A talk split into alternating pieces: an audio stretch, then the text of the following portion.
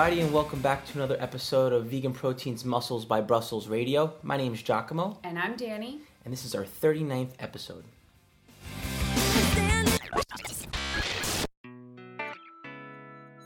Well, we just got back from Philadelphia and it was really, really awesome. We were working at the Philadelphia Fit Expo at the vegan bodybuilding booth, so Robert Cheeke's booth. And yeah, he invited us out there because he had a booth space there. And it's actually a really big deal because this is only the second time that a vegan bodybuilding or vegan athlete booth has been representing at a mainstream fitness expo. The first one was the LA Fit Expo a month ago or so. Yeah, I believe so. And uh, I really didn't know what to expect because I mean, you know, I really didn't know what to expect because I mean, you know, you see these things in the digital world and on social media, and it only paints one picture, and it's usually the most positive aspects of any kind of like thing that's going on.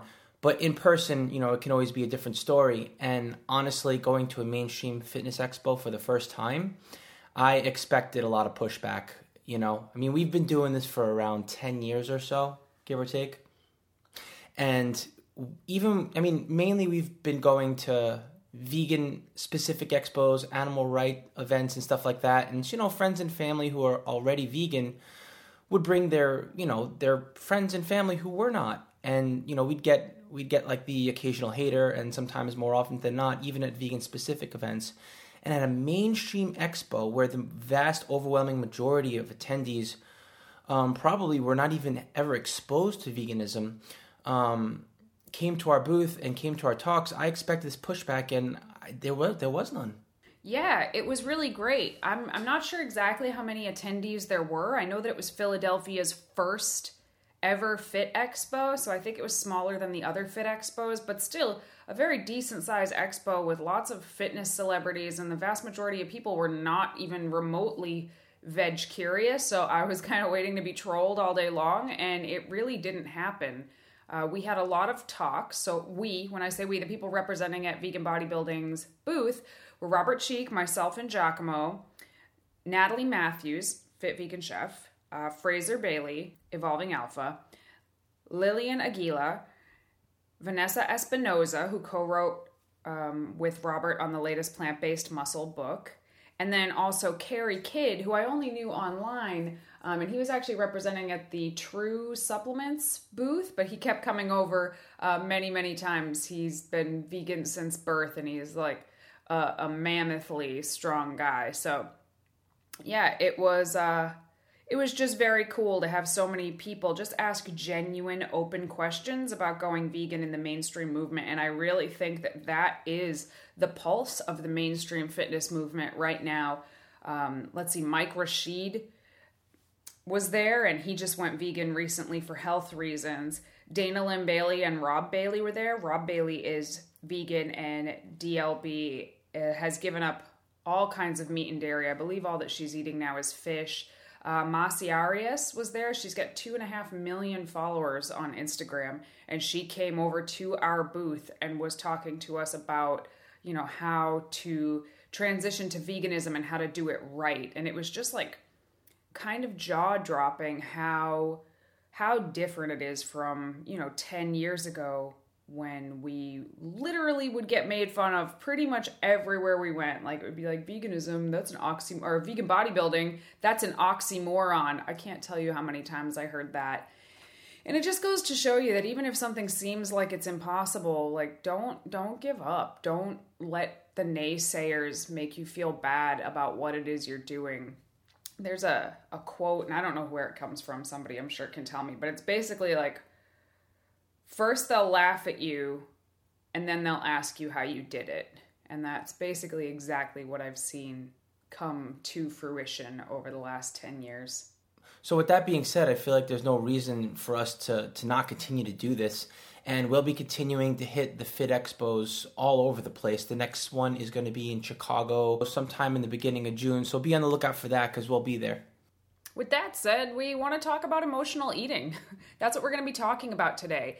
This actually started on my Instagram page when I put out a poll because I always want to know what people are struggling with and what they're wanting to get better at. And I thought that it was going to be like, help me calculate my macros, or I'm I really suck at meal prepping, and there was a little bit of that, but I would say probably forty to fifty percent of the hundreds of direct messages that I got on this topic were about people struggling with emotional eating or binge eating or overeating. So since then, I've been putting out all kinds of content specifically about emotional eating. So I have an Instagram series that's only about halfway done. Um, I have been putting out videos on YouTube, which, if anybody knows me, YouTube scares the ever loving crap out of me. But I figured YouTube would give me a chance to maybe reach a few different people and also to go a little bit deeper into these topics by myself without having to dedicate multiple podcasts to it. So, if you're interested in checking out those videos where we dive into these topics very or I dive into these topics very specifically, the channel is Vegan Proteins and there's also some recipe videos up there and I'm really hoping to be adding more content to that regularly, but I'm still really nervous about it, so any support I could get would be super helpful. So, you know, it was really refreshing for me to see so many people reaching out to Danny to want to talk a little bit more about their emotional struggles and just the psychology uh, and behavior of eating as opposed to what to eat and what not to eat. You know, the thing of it is, is that you don't see it out there in the public because it's not like one of those things where the community just all gets together and says, "Hey, let's talk about like the way that we think about food." But everyone as individuals reached out and came out in droves and messages privately, which just goes to show when it comes to psychology, it can be very, very easy to just get caught up in your head and think you're alone. And it can be hard to connect with others and reach out. So, our goal with this emotional eating series, or I guess more over Danny's uh, goal with the emotional eating series, was to really break down and deconstruct this stuff and really get down to the core of it and talk about it. Because let's face it, knowing what to eat and knowing what not to eat is you know it can get you somewhere and it can get you so far but inside, if that problem is never tackled, if our relationship with food is never nurtured or not nurtured enough, it's just going to be an ongoing struggle. And, you know, you can wind up yo yo dieting or developing all sorts of problems, or you can look great, but on the inside, you can be suffering. Yeah, I also think that there's a stigma and a shame within the fitness community that if you know what to do and like you're strong and fit and you know how to eat, that that means that you're actually able to do it. And that is really, really untrue. Just because you know what macros to eat, you know how to break down your nutritional timing, you know, um, you know, even if you have all of this knowledge about how to eat, that doesn't mean that you have a good relationship with food by any stretch of the imagination. And a lot of times, when we're in the throes of like an emotional eating or binge eating pattern, you can literally feel like you're sinking in quicksand and you have no idea how to even begin to stop it. Yeah, for sure. And I think another issue when it comes to deconstructing these things is that I think by nature humans tend to seek pleasure and avoid pain. And all of these all of this emotional baggage that we accumulate over the years really adds up. And uh, it's not exactly fun to, to tackle that and to really delve into that pain. I mean, the instant gratification usually lies in, oh, I'm going to change my body and then I'm going to feel good and everything's just going to change and I'm going to feel great. And I mean, yeah, that works for a little bit. But the long term gratification is something that's usually harder to work on. It's far less rewarding. It doesn't trigger like a rewarding response. And when we work through it, it actually feels really, really bad because we're, you know, we're picking ourselves apart from the inside and trying to like figure out the pieces of the puzzle and make ourselves feel better for the future. But honestly, that's to me that is the ultimate goal and something we should be working towards at our own pace and time.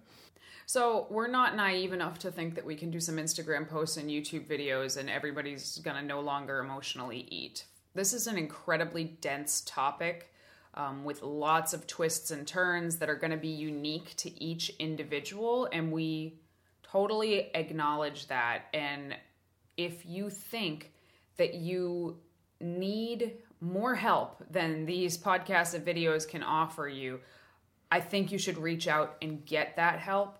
Um, whether that's talking to a doctor or a therapist, or if you don't have access to those, you can even use betterhelp.com, which is online therapy. And I do have a link uh, specifically for that that I'll share in the show notes here. But, you know, there, there is a limit to what we can help people with. And I think that we can help people with their sort of disordered eating, but not necessarily an eating disorder. And when we asked uh, the Muscles by Brussels community, hey, what do you specifically want to hear about this topic? Somebody said, I want to know when you need, how do I know if I need more help than this? And I think it's important to remember that eating disorders and disordered eating really runs on a spectrum.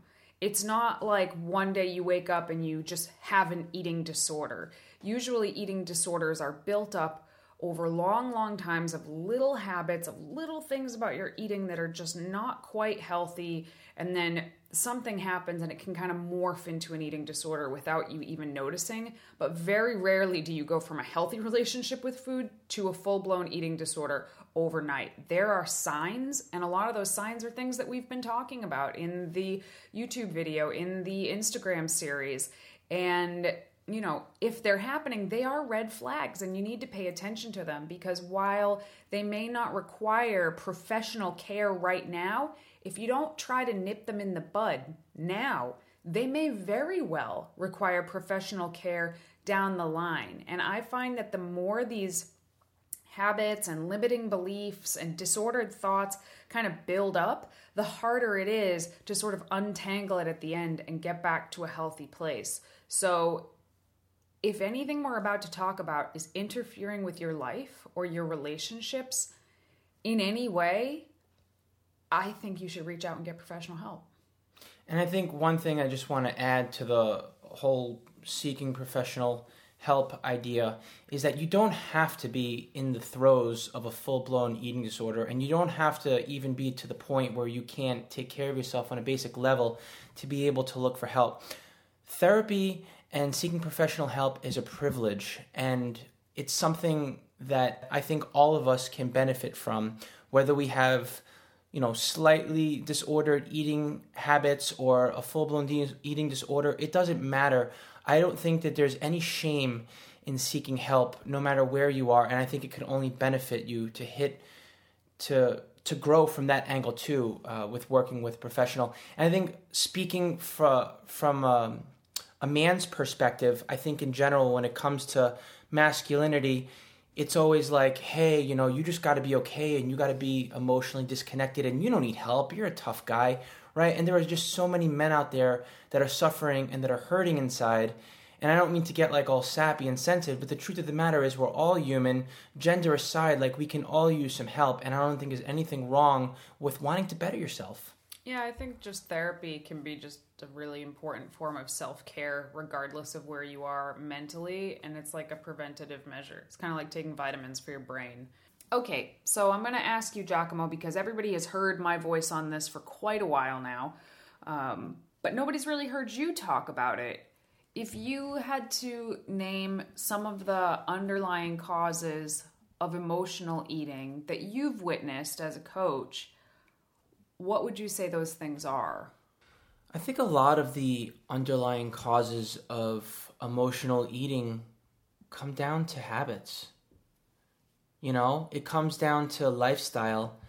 And, you know, I, I don't know that we necessarily look at food and plan on breaking down how we eat and how to enjoy eating. I think we look at food sometimes too much in isolation, like, hey, I'm going to eat like this and I'm going to change my body. And if I'm not, I'm not changing my body. And then we become, you know, it's easy to, to get into this like vicious cycle of guilt where we just punish ourselves because we're not able to stick to something as opposed to not necessarily realizing that you know we're not paying attention to how we're eating you know and how we can incorporate a healthy relationship with food into our life i mean i think i think what you're saying is true i think a lot of people that emotionally eat or overeat or binge eat which i'm going to lump all of those together as emotional eating um, just because a lot of times when people binge, they're saying I emotionally eat, um, or if they overeat, they're saying I emotionally eat. And a lot of times when people say I'm emotionally eating, what they mean is that they're binging. So I'm kind of kind of lump those all together for now. Um, but I think you're right. I think a lot of people think they emotionally eat because of some deep rooted broken psychology. Um, which which may be true. There may be some deep rooted psychological issues going on, and I'm certainly not suggesting that there never is.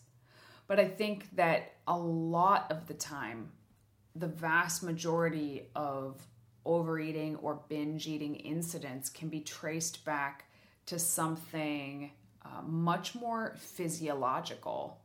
And that's actually a good thing. So a lot of people might think, like, oh, she's saying that I don't have an actual emotional problem at all. Uh, you don't want to have an emotional problem with food, really, because that is a lot harder to tackle, in my opinion. That requires a lot of, of work in therapy to really get to the root of those problems and those limiting beliefs. And, and I, I do hope to touch on that at the end of this series at some point. But what I find is that most binge eating episodes, most episodes of overeating or emotionally eating come down to something that is much more physiological, which means we can fix it. Like those are things that we can tackle on our own, usually. Um, although you don't have to tackle it on your own, but you know you could if you wanted to start to work on these things without needing the help of a medical professional necessarily. So it's actually a good thing. So, I mean, I, I, think what we can do over here right now is sort of, I mean, there are an oh, pretty much an innumerable amount of examples, and each individual is going to have a combination of different things, I think, that are going to lend themselves to an unhealthy relationship with food or unhealthy eating habits and patterns. Um, but maybe if we just talk about some of the more um, more popular ones, I think that you know we can sort of help reframe the way that we think about food and ultimately um, have a better relationship with it, which will, of course, lead to better results. Gee, why don't we start with the simple thing over here? Why don't we start with just hydration? Yeah, so hydration is so underrated. I would say, oh, geez, at least half of the people that come to me to start working together um, and to be coached are usually are usually dehydrated. They're they're not getting enough water and they don't realize the importance of that.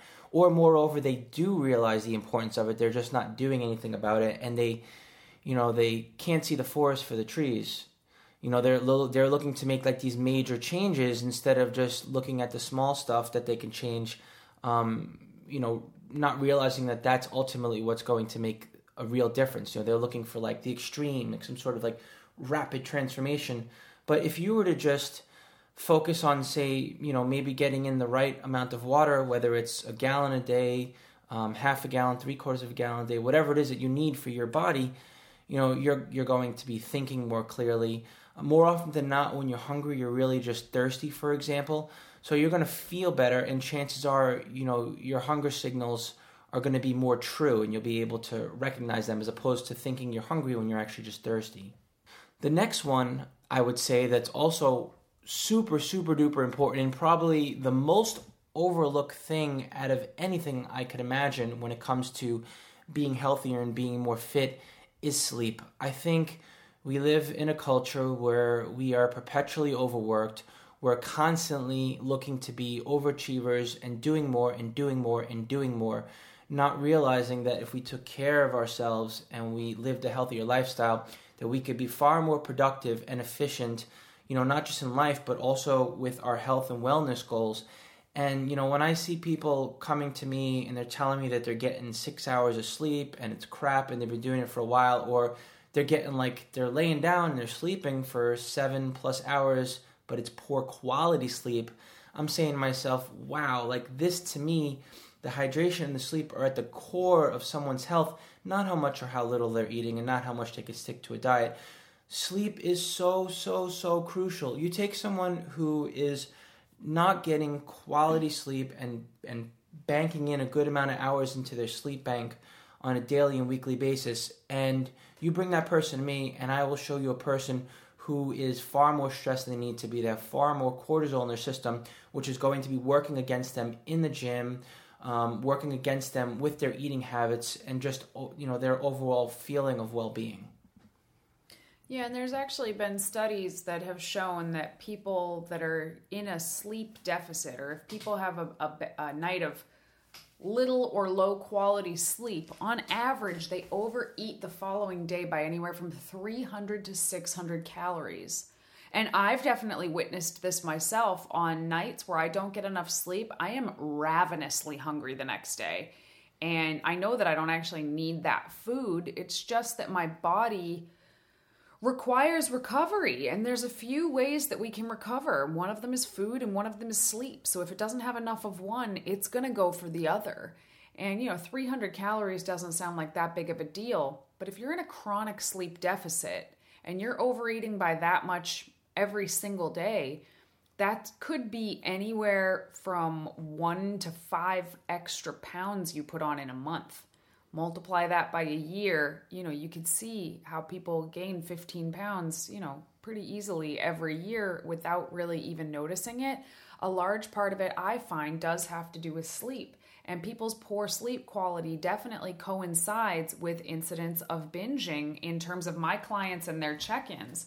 Um, if somebody has a, a binging episode, we kind of trace it backwards this is what I do. I, I trace it backwards and I see what happened. And Giacomo's right that um, not getting enough sleep or having poor quality sleep definitely correlates with higher incidences of binge eating. So this is a really simple thing that a lot of people don't think of when they're struggling with overeating is like look at your sleep. What are your sleep patterns like? We spend a third of our life in theory asleep or going to sleep or waking up from being asleep and how are you doing that? What it, what what does your sleep quality look like?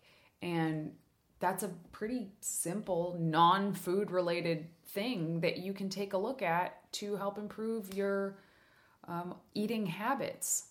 but I got to disagree with you, Giacomo. I think that way, way more than sleep and hydration, way, way more than that is people trying to stick to a steep caloric deficit. To me, in my experience, that is far and away like head and shoulders above every other reason that people overeat or binge eat is that they are trying to stay in a deficit. Maybe maybe they don't even know they're in a deficit. Maybe they do know they're in a deficit and they're actively trying to lose body fat. But regardless, I've said this before and I'll say it again a diet that you can't stick to is not the diet for you. So, if you're trying to lose some body fat and your caloric deficit is too steep for you to like feel pretty good while you're doing it, then it's too steep. And if you're in a deficit that's too steep and you're not used to or you're not comfortable with, chances are very, very high, very, very high that you are going to binge and you are going to overeat. The number one cause of eating disorders, this is a true statement, the number one cause of eating disorders is dieting. Not everybody who diets will develop an eating disorder, but almost every single person that has developed an eating disorder has gone on a diet. The dieting can very quickly and easily feed right into eating disorder land. So, a lot of times it is trying to stay lower calories than you probably should that leads you to binge eating or overeating. And then what happens after you binge eat or you overeat? Well, then you feel guilty, like you have no willpower, like you just fucked up. So then you double down on this diet and you're like, tomorrow I start it and this time I'm really gonna do it. Or you punish yourself by hopping on a treadmill and trying to burn off your binge, um, which of course just makes you hungrier later. So, number one, number one, number one takeaway if you are struggling with binge eating, look at your average daily calories. If it's if you look at it and you're like, wow, that's low Increase it. Increase it. You can make fat loss progress on a caloric deficit of 100 calories a day. That's a pound in a month. I would rather you lose a pound in a month with a teeny tiny caloric deficit of 100 calories and maintain that over the course of a year, well, a year later you lost 12 pounds and you didn't screw up your relationship with food and yourself and your body. Um, and I I would prefer that a million times over than someone trying to stick to a five, six, seven hundred calorie deficit and doing really well six days a week and then binging once every single week.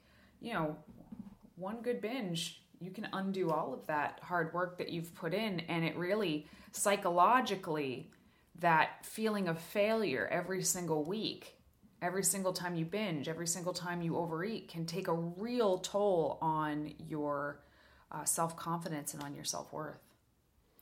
So, number one, look at your calories. If you need to bring them up, bring them up and bring them up without shame. Absolutely. There have been times I've dieted and I have really struggled to adhere. And at the end of the day, I just look at it and I say, well, I'm like not in a place right now to be in this steep of a deficit. And we just bring calories up and everything goes a ton smoother and I feel a lot better. And likewise, you know, you might not even be on a diet per se. You might just be really friggin' busy and end up going eight, ten hours without eating, without even deliberately doing it. I mean, this happens all the time that people are just too busy. They forget to eat for long periods of time. Then they're starving and they eat a massive meal. Uh, maybe it's not a binge, but it, maybe it's just more than they actually needed or required, or they have to eat till they're like uncomfortably full. So, this is just calling a caloric deficit by a different name, but making sure that you're eating enough, but also spreading it out in a way that makes sense for you and your schedule is really important. So, for a lot of people, um, uh, this is kind of going off on a side tangent here, but this is why intermittent fasting doesn't work for everybody. Um, for some people, it works great, and that's cool. I have nothing against intermittent fasting at all.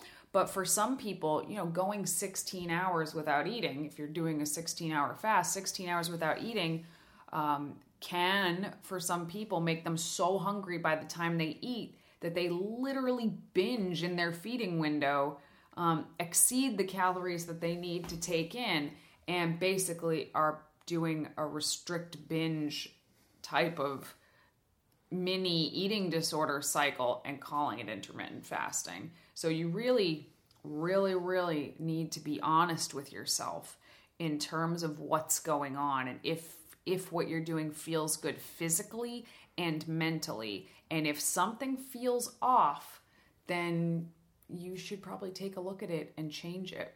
Yeah, and it's and it's easy to to be able to do something 5 or 6 days and you know within those 5 or 6 days you are in deficit. But if that one day you fly off the handle, or if like two to three times in the week you fly off the handle, even though the majority of your plan looks like you're in a deficit, if you take the weekly average of how you're eating, you're probably at maintenance or even in a surplus. And that can be a tough pill to swallow. Yeah, because then you feel like, well, I'm dieting. Like I've, I've been dieting, and for the most part, I've been sticking to it, but I'm not losing weight. And maybe you're even gaining weight. Um, but the thing is, is you can diet, like just said, you could diet for six days a week and undo all that work on day seven with an accidental binge. Um, and then you just feel like you feel like shit when you're trying so hard to do something and you're not getting the results that you want. But then also that seventh day, that little that little episode of overeating, um, often becomes very secretive and very shameful because it's such a dramatic difference from how you are 90% of the time.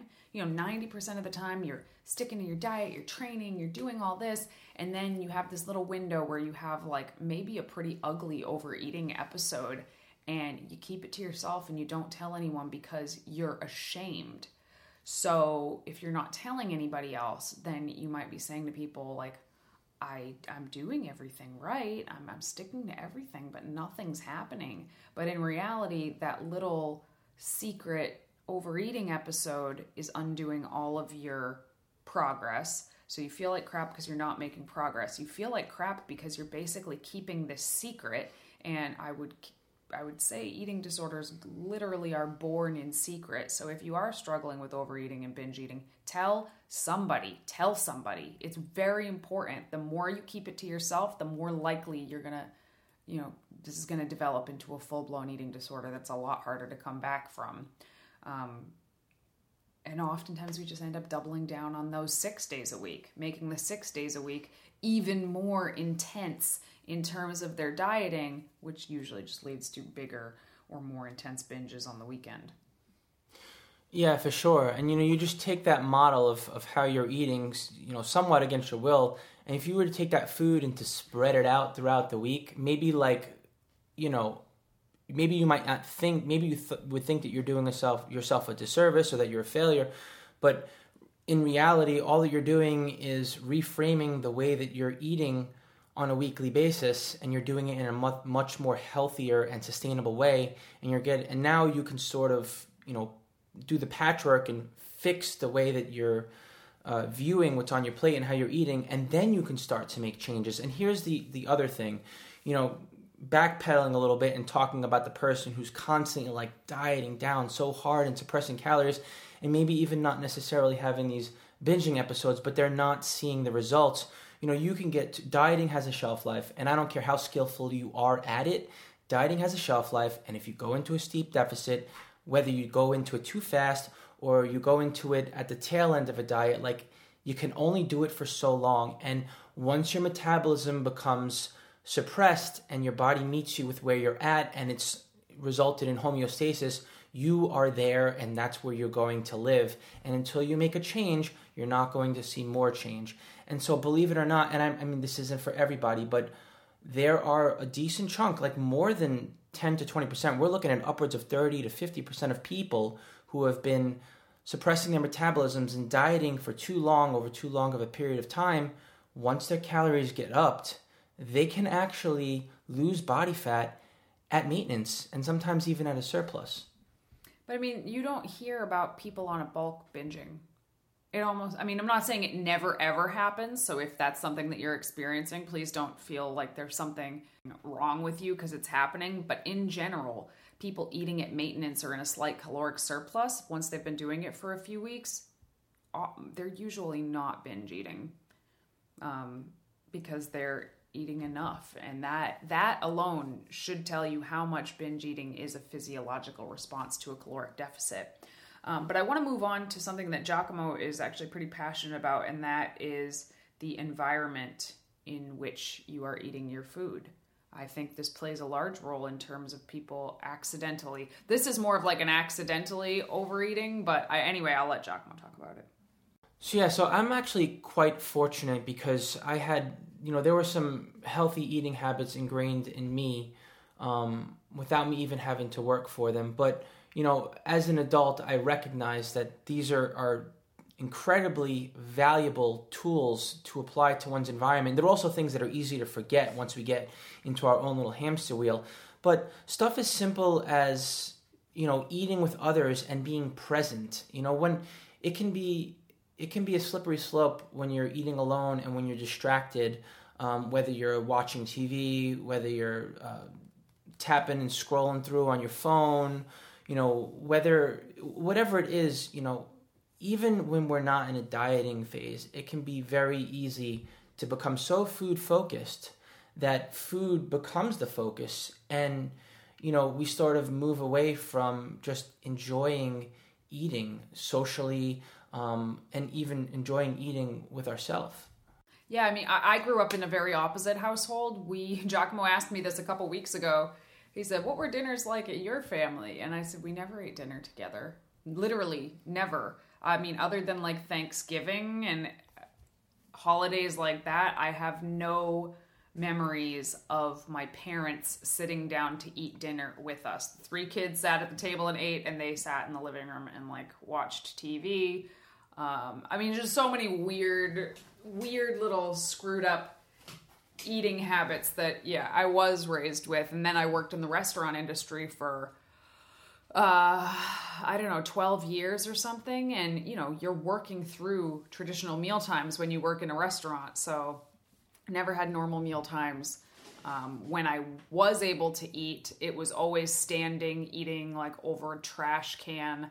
Uh, that sounds so horrible, but that's how you eat in the restaurant industry. You scarf down a bite here or there. So to this day, I still have really bizarre um, eating habits that I've worked really hard to improve upon. Um, and it's been super helpful to me. I used to, I mean, it's it's not a, I don't think it's a secret. I, st- I recorded a video about it. I haven't put it together yet because it's, it's kind of dark and heavy, but I definitely struggled with emotional eating and binge eating and eating disorders uh, for many, many years of my life. So I've, I have taken the time and I have done the hard work to relearn a lot of these habits.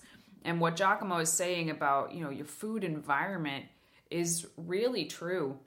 If I'm not careful to this day, I can eat all of my meals just scrolling through my phone or sitting on my computer and working. And anytime I catch myself in a cycle of doing that regularly, I I never really enjoy my food. I never really get satisfied from my food because I never gave it the attention while I was eating it.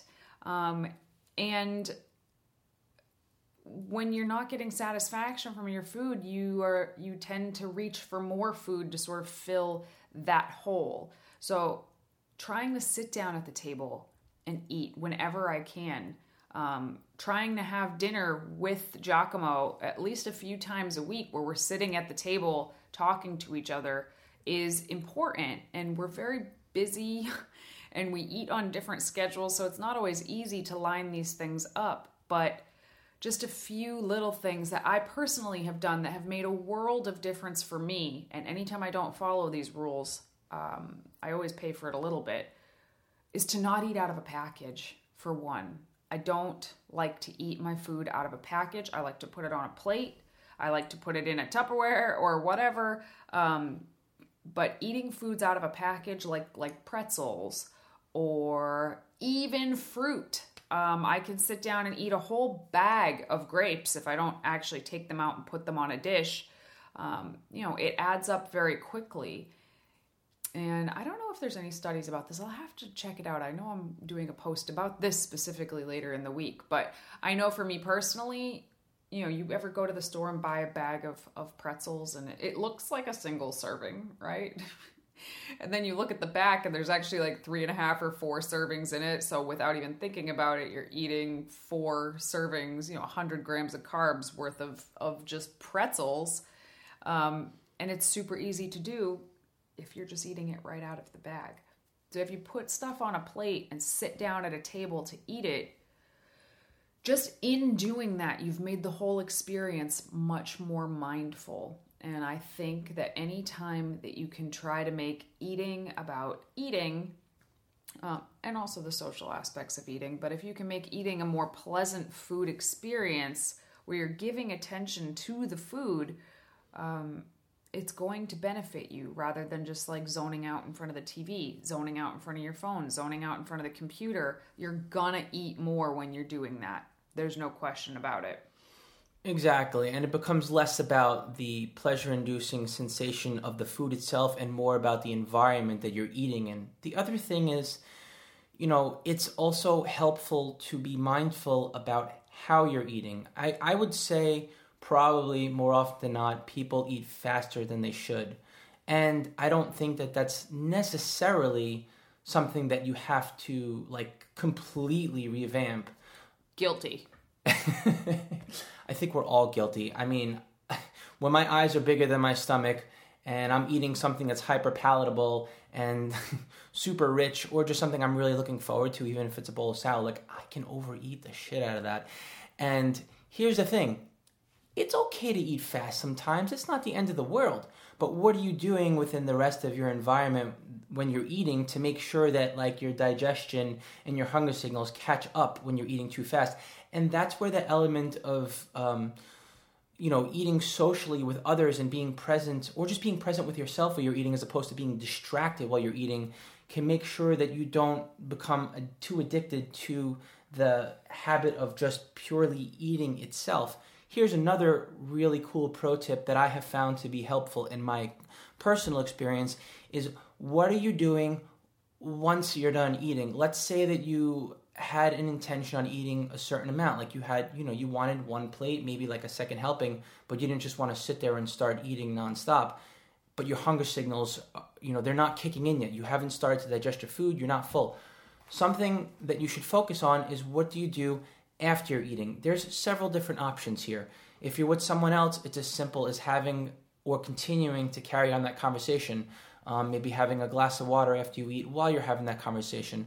Um, something else you could do with others and even by yourself is getting up from the table and you know giving yourself the cue like eating is done let's start to enjoy how i feel.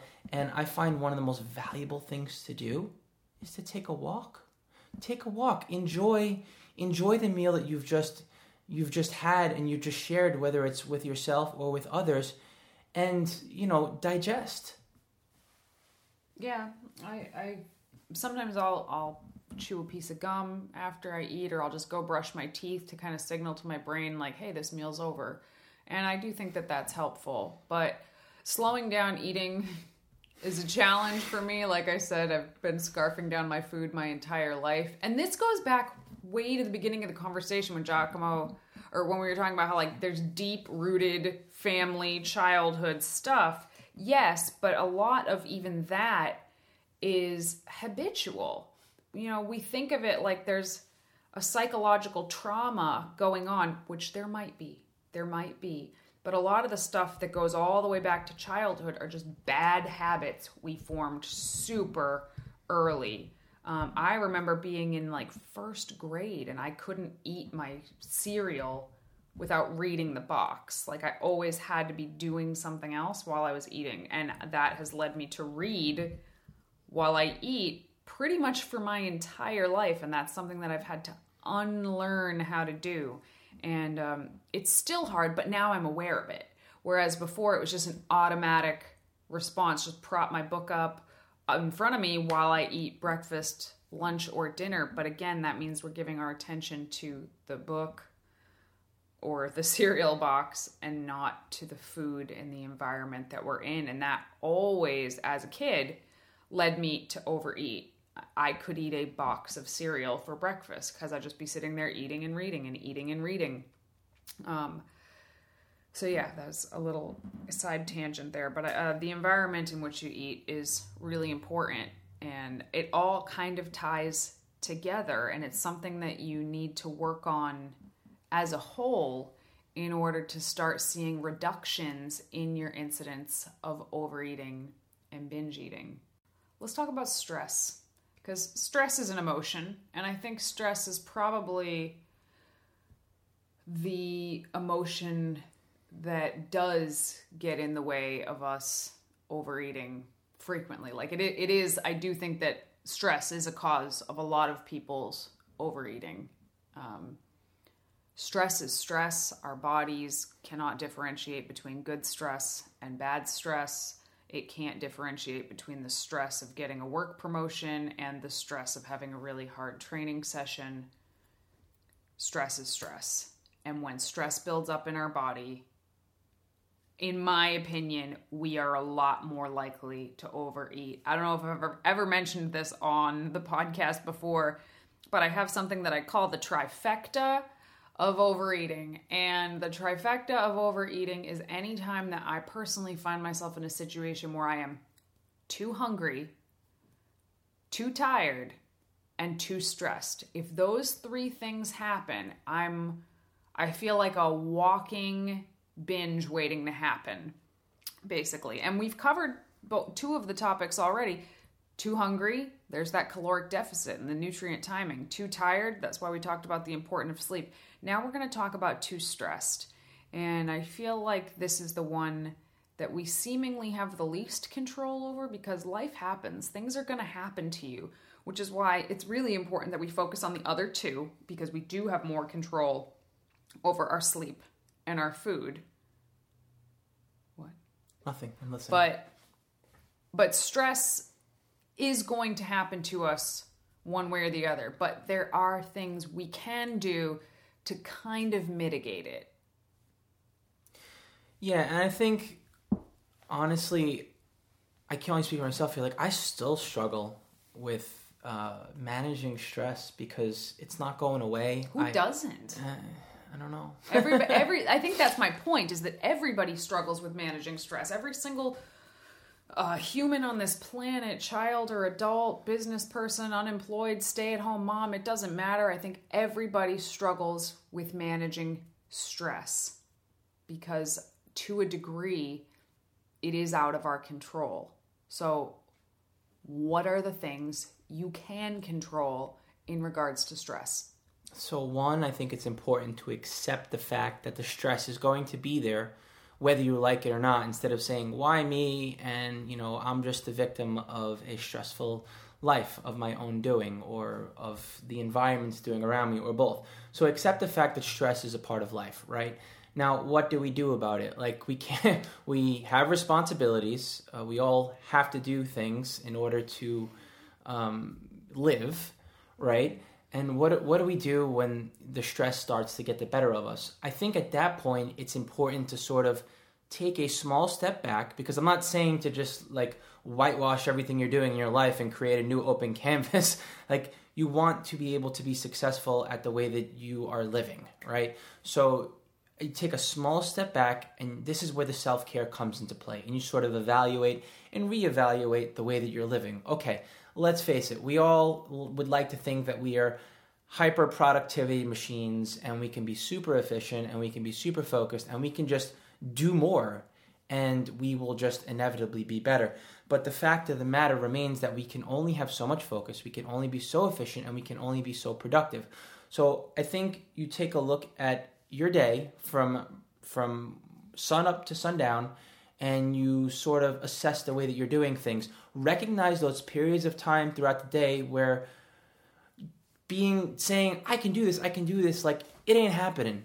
And take those periods of the day and sort of de- use them to self care, to use them to self care, use them to decompress, use them to sort of practice some mindfulness and practice being a, being okay with yourself. Give yourself those short little breaks throughout the day so that way your bursts of energy will be longer and harder and you'll be able to do more and be better. And i think if you can basically work on managing your stress and i, th- I would say one of the more important uh, elements of stress management would be the end of the day.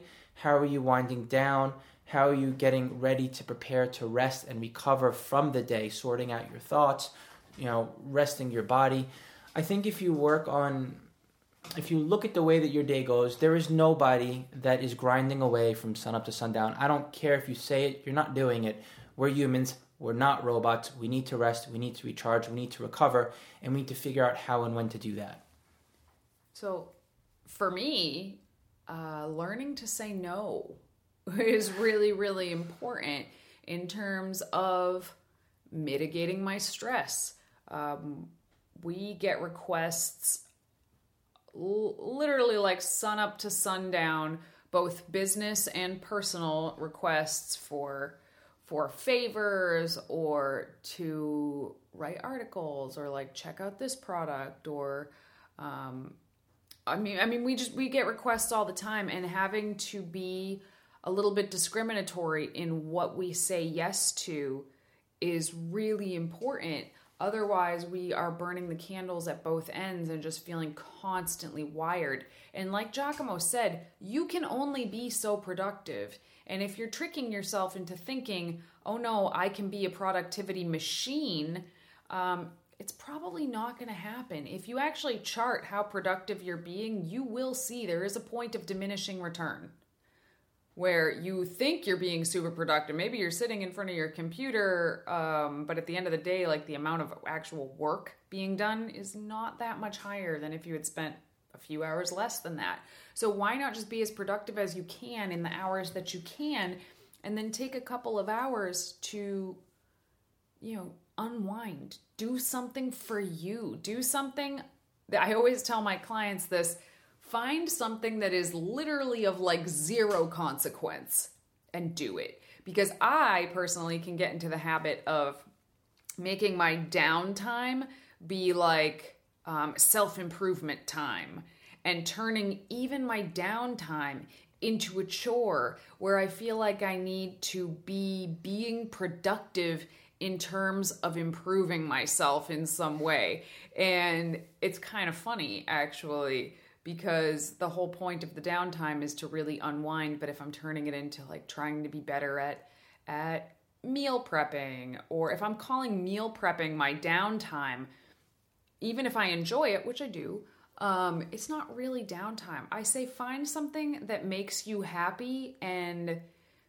and de-stresses you and literally serves no other purpose. And as we say this I'm sitting here staring at this 16 by 20 inch paint by numbers, one of those really elaborate adult paint by numbers um, that over last fall, I would say I got really into doing these paint by numbers. They require no artistic ability, but they require a lot of focus and they're quite soothing.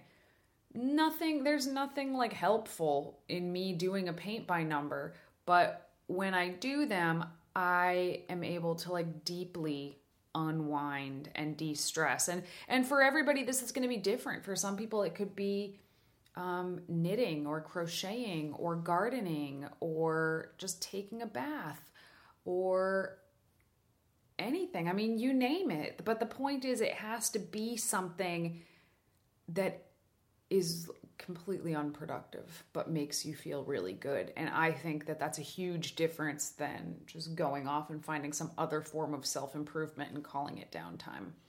And here's the other thing you know maybe it's the most practical thing to do from a responsibility and success standpoint to be able to sort of take this small step back and maybe manage your stress by having a little bit of downtime for you throughout the day during these periods of time where you just cannot be productive. But depending on how long you've been perpetually overly stressed out, like it, it isn't the worst thing in the world to sometimes take some more time, like take a week, for example. You know, it can be, uh, what do they call that? A staycation where you don't have the time to walk away from everything, but you do have the necessity to sort of take a lot of time for you for an extended period of time. You know, maybe it could be painting um, painting a paint by numbers that takes you, you know, tw- 20, 30 hours worth of your week, for example, and it could be one of those abnormal weeks where you're just recharging your batteries. Um, you know, maybe it could be for like someone like me. You know, I might play the practice music and play the drums for 20 to 30 hours a week, and it's unreasonable to do that for a long period of time if you're looking to be uh, more successful at something you're doing, or obviously making sure you take care of of of your needs and the needs of others around you. You know, just by being being the the best version of yourself that you can be. But sometimes being the best version of yourself that you could be requires that you take a step back because you might think that you're helping others, but until you take care of yourself, until you are okay and whole again, you are of no use to others. And if anything, and, and this is sometimes hard to hear, but if you're not put together and you're not taking care of yourself and you're not somewhat selfish, you're going to wind up doing more harm than good for others, even with the best of intentions when you're trying to give all of your energy to to not just uh, not just other people, but projects, work projects, personal projects, uh, life. And I know that when I post things about this on Instagram about, you know, taking the time to get sleep and and taking downtime for yourself, I always get a handful of comments that are basically like, well, it must be nice. There's always a comment like that. Like, I have kids and a full time job. It must be nice to be able to get eight hours of sleep. And first of all, I will say, it is. Um, second of all, you know, the way that uh, our lives are didn't happen by accident. We don't just happen to have all this extra time to sleep. I mean, we don't have kids, but we do have a pretty demanding immediate family that we have to um, do things for and help out pretty much every day. And we run a business full time that supports not just us, but also, again, uh, quite a bit of my immediate family. And our lives are very, very busy and very, very demanding. And we also train full time. But again, I consider that to be kind of be part of our job. But I digress. The point is, um, don't look at other people who have set their life up in an intentional way and say it must be nice. Rather, take a look at your own life and see where you're hemorrhaging out time and energy on stuff that isn't important. And look at where you're spending most of your time and realize that that is what you have prioritized. And if you're cool with that, then that's that's great. That's wonderful. But if your priorities don't line up with what you're spending your most time and energy on, you need to reassess those things and find a way to um, make the time you're spending match your actual life priorities. Um, we, we don't have children, but I'm sure if we did, we would be devoting a lot of time to those children, and certainly areas of our life would have to give. But you have to have some areas of your life that are just um, non negotiable. It is non negotiable to me to get seven hours of sleep every night. I have to. I have to, or I can't do anything else. It is non negotiable to me to keep training in my life. Um, it makes me happy, it keeps me healthy, and it contributes to my job. Um, and it's non negotiable to have some downtime for myself. And sometimes this is literally as little as a half an hour a couple of times a week. Literally, like I'm, I'm not kidding. But if I decide to tough it out, if I decide to just like the days keep piling up and I keep not taking some downtime for myself, it I will pay. Like my my productivity will tank. I will start to be super stressed and I'll end up not being able to sort of defensively take some downtime for myself as a preventative measure. I'm going to have to take some downtime and probably a lot more just to recover from whatever fatigue hole I've put myself in. So staying on top of it before I just completely crash and burn is critical. And here's the thing we will all crash and burn if we don't take this time to de stress. And crashing and burning can look different for everybody. And for a lot of people, it looks like binge eating. So, just something to keep in mind as you go forward. Let's talk about when the cravings or the urges to binge hit. What are some things that you can do to help keep that from happening? Because if you have been having this issue for a long time, it may have just developed into a habit like we've talked about like you don't even realize it but somewhere deep in the back of your mind you're kind of looking forward to that next uh, um, overeating episode to happen even though you don't really want it to happen but there's like a part of you that's really looking forward to it. So there comes a point where you can just kind of feel it around the corner um, but you don't want to do it anymore so what what are some things that you can do to prevent it from happening when all you want in the world is to just go like rip open a bag of cookies. So I think the first thing to do here is to assess when it's happening and when it started to happen because like Danny said, you know, there there could be a specific trigger that started the the urge to binge, but sometimes that initial trigger can be long gone and at that at some point it's just become a habit. So let's just take for example let's just say oh i don't know let's just say it's uh, a stressed out call from a friend and it generally comes at the same time of the day every day. Right after that phone call the very first thing that you do is you are triggered and you engage in binging or or at least you feel the urge very strongly sometimes you do sometimes you don't and you never really make this connection. Now, all of a sudden, let's just say your friend is traveling and they're unreachable, and so they, they don't call you and you don't call them. There's no way to connect. That same time of the day comes, and guess what? Like your body is used to binging, and at this point, it's just become a habit. So that week or two when your friend is traveling, you're still binging. At this point, it's become a habit, and it has nothing to do with what triggered it. So I think it's important to recognize these things and know, like, hey, it's it's around the corner. One, why did it happen? Two, why is it continuing to happen? Three, become aware of the why and the habit itself. And once you become aware of it, you can sort of start to figure out what else to do instead of uh, acting on the urge to binge. Okay, but I'm saying, I agree with you, but what do you do when those feelings arise to keep yourself from actually giving in? Okay, so now that you know that it's around the corner, you're aware of it, what do you do? And I think the simple answer is find something to do that is not food focused? Distract, distract, distract. I think it is the most important thing you can do. And it's kind of the most obvious thing you can do. But just because it's obvious doesn't mean I'm not going to say it. Distract yourself. When those binges are high, find something else to do. Again, the paint by number is a great example because it busies your hands and your mind. Um, knitting, gardening, take a bath, paint your nails. Find something that you can do to distract yourself from eating. It's going to be uncomfortable. It's going to be real uncomfortable.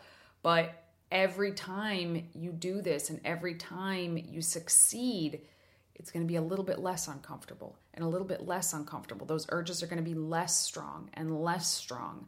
Um, it's really, really important.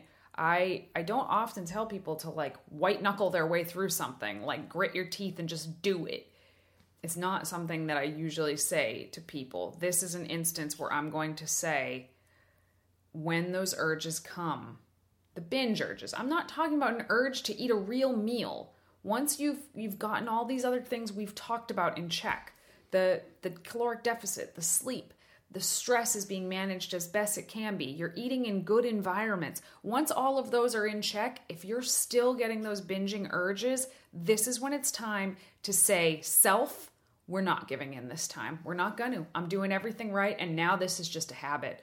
This is just some lower level part of my brain that just wants to be lit up with dopamine and serotonin, uh, m- much like a drug addict, because food does have a drug like effect on the brain. Uh, and we need to say, I'm not doing it this time. So, finding something else to distract yourself from the food. And if you find yourself uh, walking back to the kitchen and opening up the cabinets and just looking in them. If you're seeing yourself do this over and over again, I think anybody who has struggled with binge eating knows that this happens. This does happen. Sounds silly, but it happens a lot. Get out of the house. Get out of the house. Um, when I was going through the worst of my recovering from my eating disorder, I would walk sometimes for hours and not not for over exercise. This wasn't um, like a different type of an eating disorder. It was just to get away from the food for a while. You know, I'd assess, am I truly hungry right now? Um, but you can kind of tell the difference between being truly hungry and an urge to binge. They feel different. So once I made sure all my basic needs were being met, if those binge urges were still there, I would just leave the house and I would just walk for half an hour, sometimes longer and just physically removing the food from my presence eliminated the opportunity for me to start overeating and for me that was very very helpful. And usually went by the time the worst of the craving had passed um, you know i could go home. And then it was fine. And then then it was time for my next real meal anyway. Um, so differentiating between just hungry and an actual urge to binge is important and then assessing that as it happens yeah, I mean, play music, clean, write in a journal, do something, and do it away from where you normally eat. And I think this is where it's important to sort of create boundaries. An, boundaries, mm-hmm. exactly. Like for me, the boundary is the table. If I'm eating in the living room once in a while as a treat, like I'll do that. But for the most part, sit down at the table. That's where you eat. Create an environment outside of your kitchen that is completely not focused on food whatsoever and these these i'm not saying it's it's going to be perfect but you're more likely than not to create these boundaries and honor them. Now here's the thing. Sometimes you won't be able to honor them and sometimes these binges aren't going to come on their own.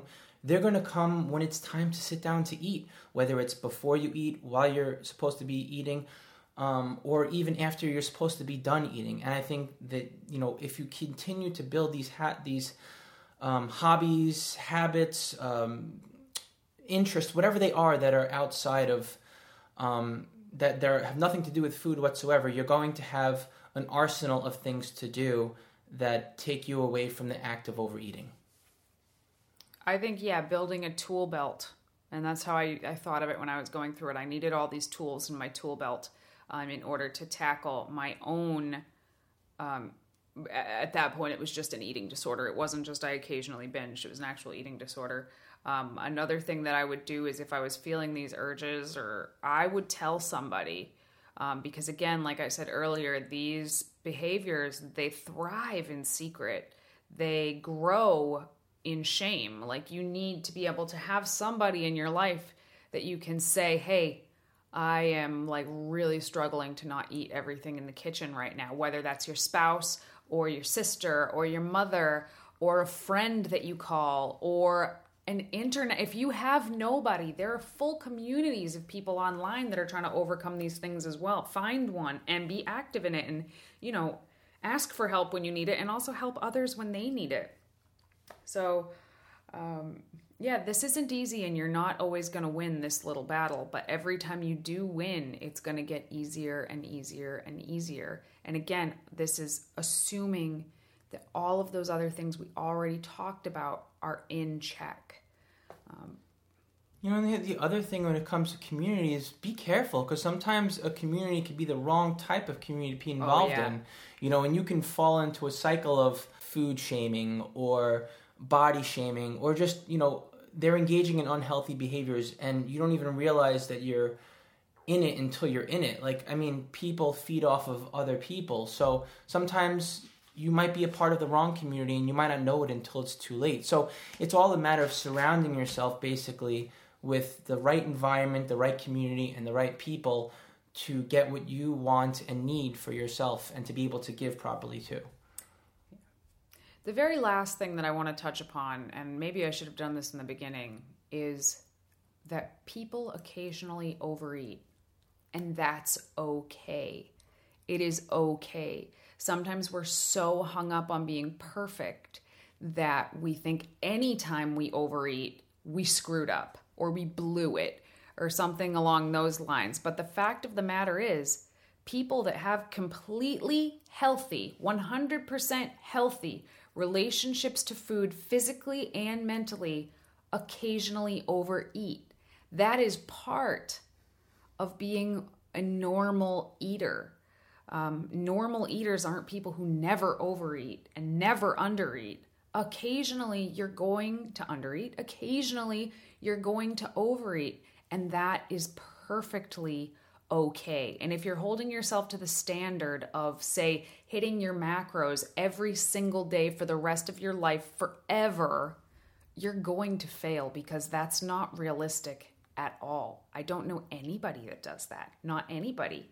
Um, the top level athletes I know, the top level physique athletes I know, where your body is literally the entire sport, occasionally overeat. Um, children who have a you know babies that have normal we haven't we haven't had a chance to screw up their relationship with food yet. They still occasionally overeat or occasionally undereat. It's just important to remember that that is normal and acceptable and good even yeah, just like my friend Nadej likes to say, that's exactly right. so I think as uh, you know, as physique-minded uh, individuals, it's uh, it's there are periods of time where it's important to take control and uh, and to do things in a controlled manner. But I, I don't know about others, but I know about myself, and I'm sort of a control freak and that's good and that's bad. And sometimes it's important to release that control and to just be.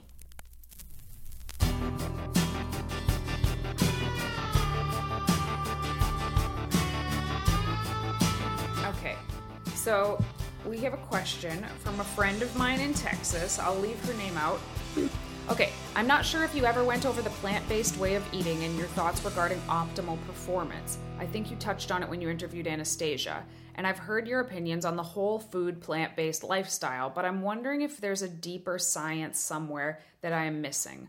Multiple circumstances led us to being plant based, and they mean as opposed to just vegan and eating anything that's vegan.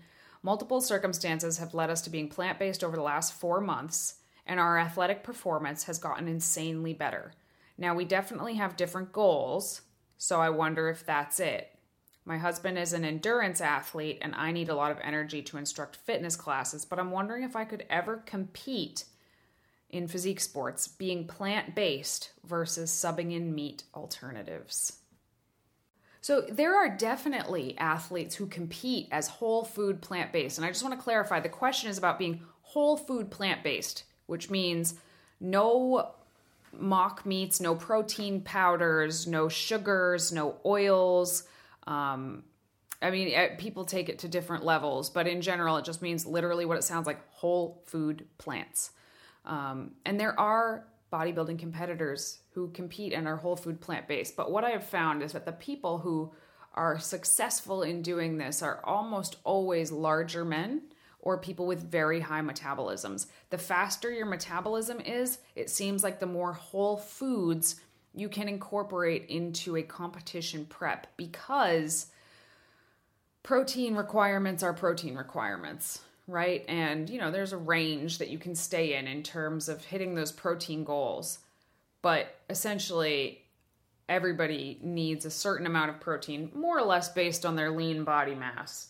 But if you have a really fast metabolism, then you're able to eat a lot more food, which means you're able to get a lot more protein from that food. But if you are, I'll use myself as an example, if you're a female like myself who typically ends her competition preps around 1300 calories, which is a, abysmal, it's low.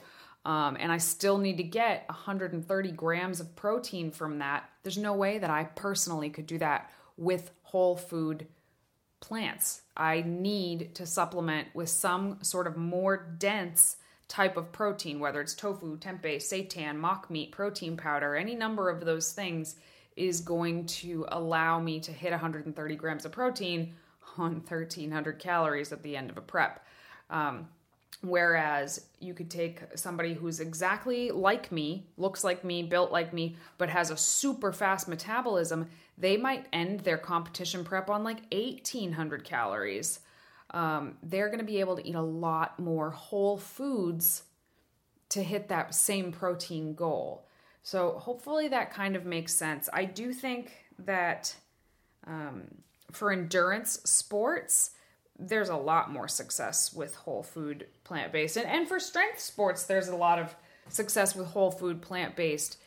It's when you get to the part of cutting and getting really shredded that's where it becomes a million times harder. Um, but I, I don't, I have no issue whatsoever with people who can consume a whole food plant based diet, not at all. Um, I think that when it comes to very specific bodybuilding goals, it, it is a lot harder. But I think for the general population, uh, if you're doing it right, if you're doing it right, it's I think it's one of the healthiest ways you can live. Yeah, exactly. You know, when it comes to here's why I think it's important to promote a whole food plant based diet and lifestyle. It's because on the whole, for and, and it should be an agenda because it does help people on the whole on a very broad spectrum.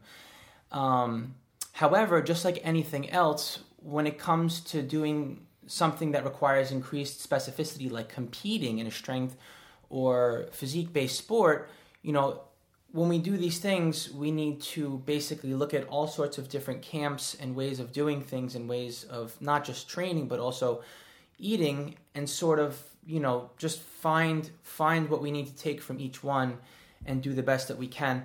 As far as whole food plant-based dieting, I believe strongly that this should be the foundation of everything when it, even when it comes to being a competitive strength or physique based athlete.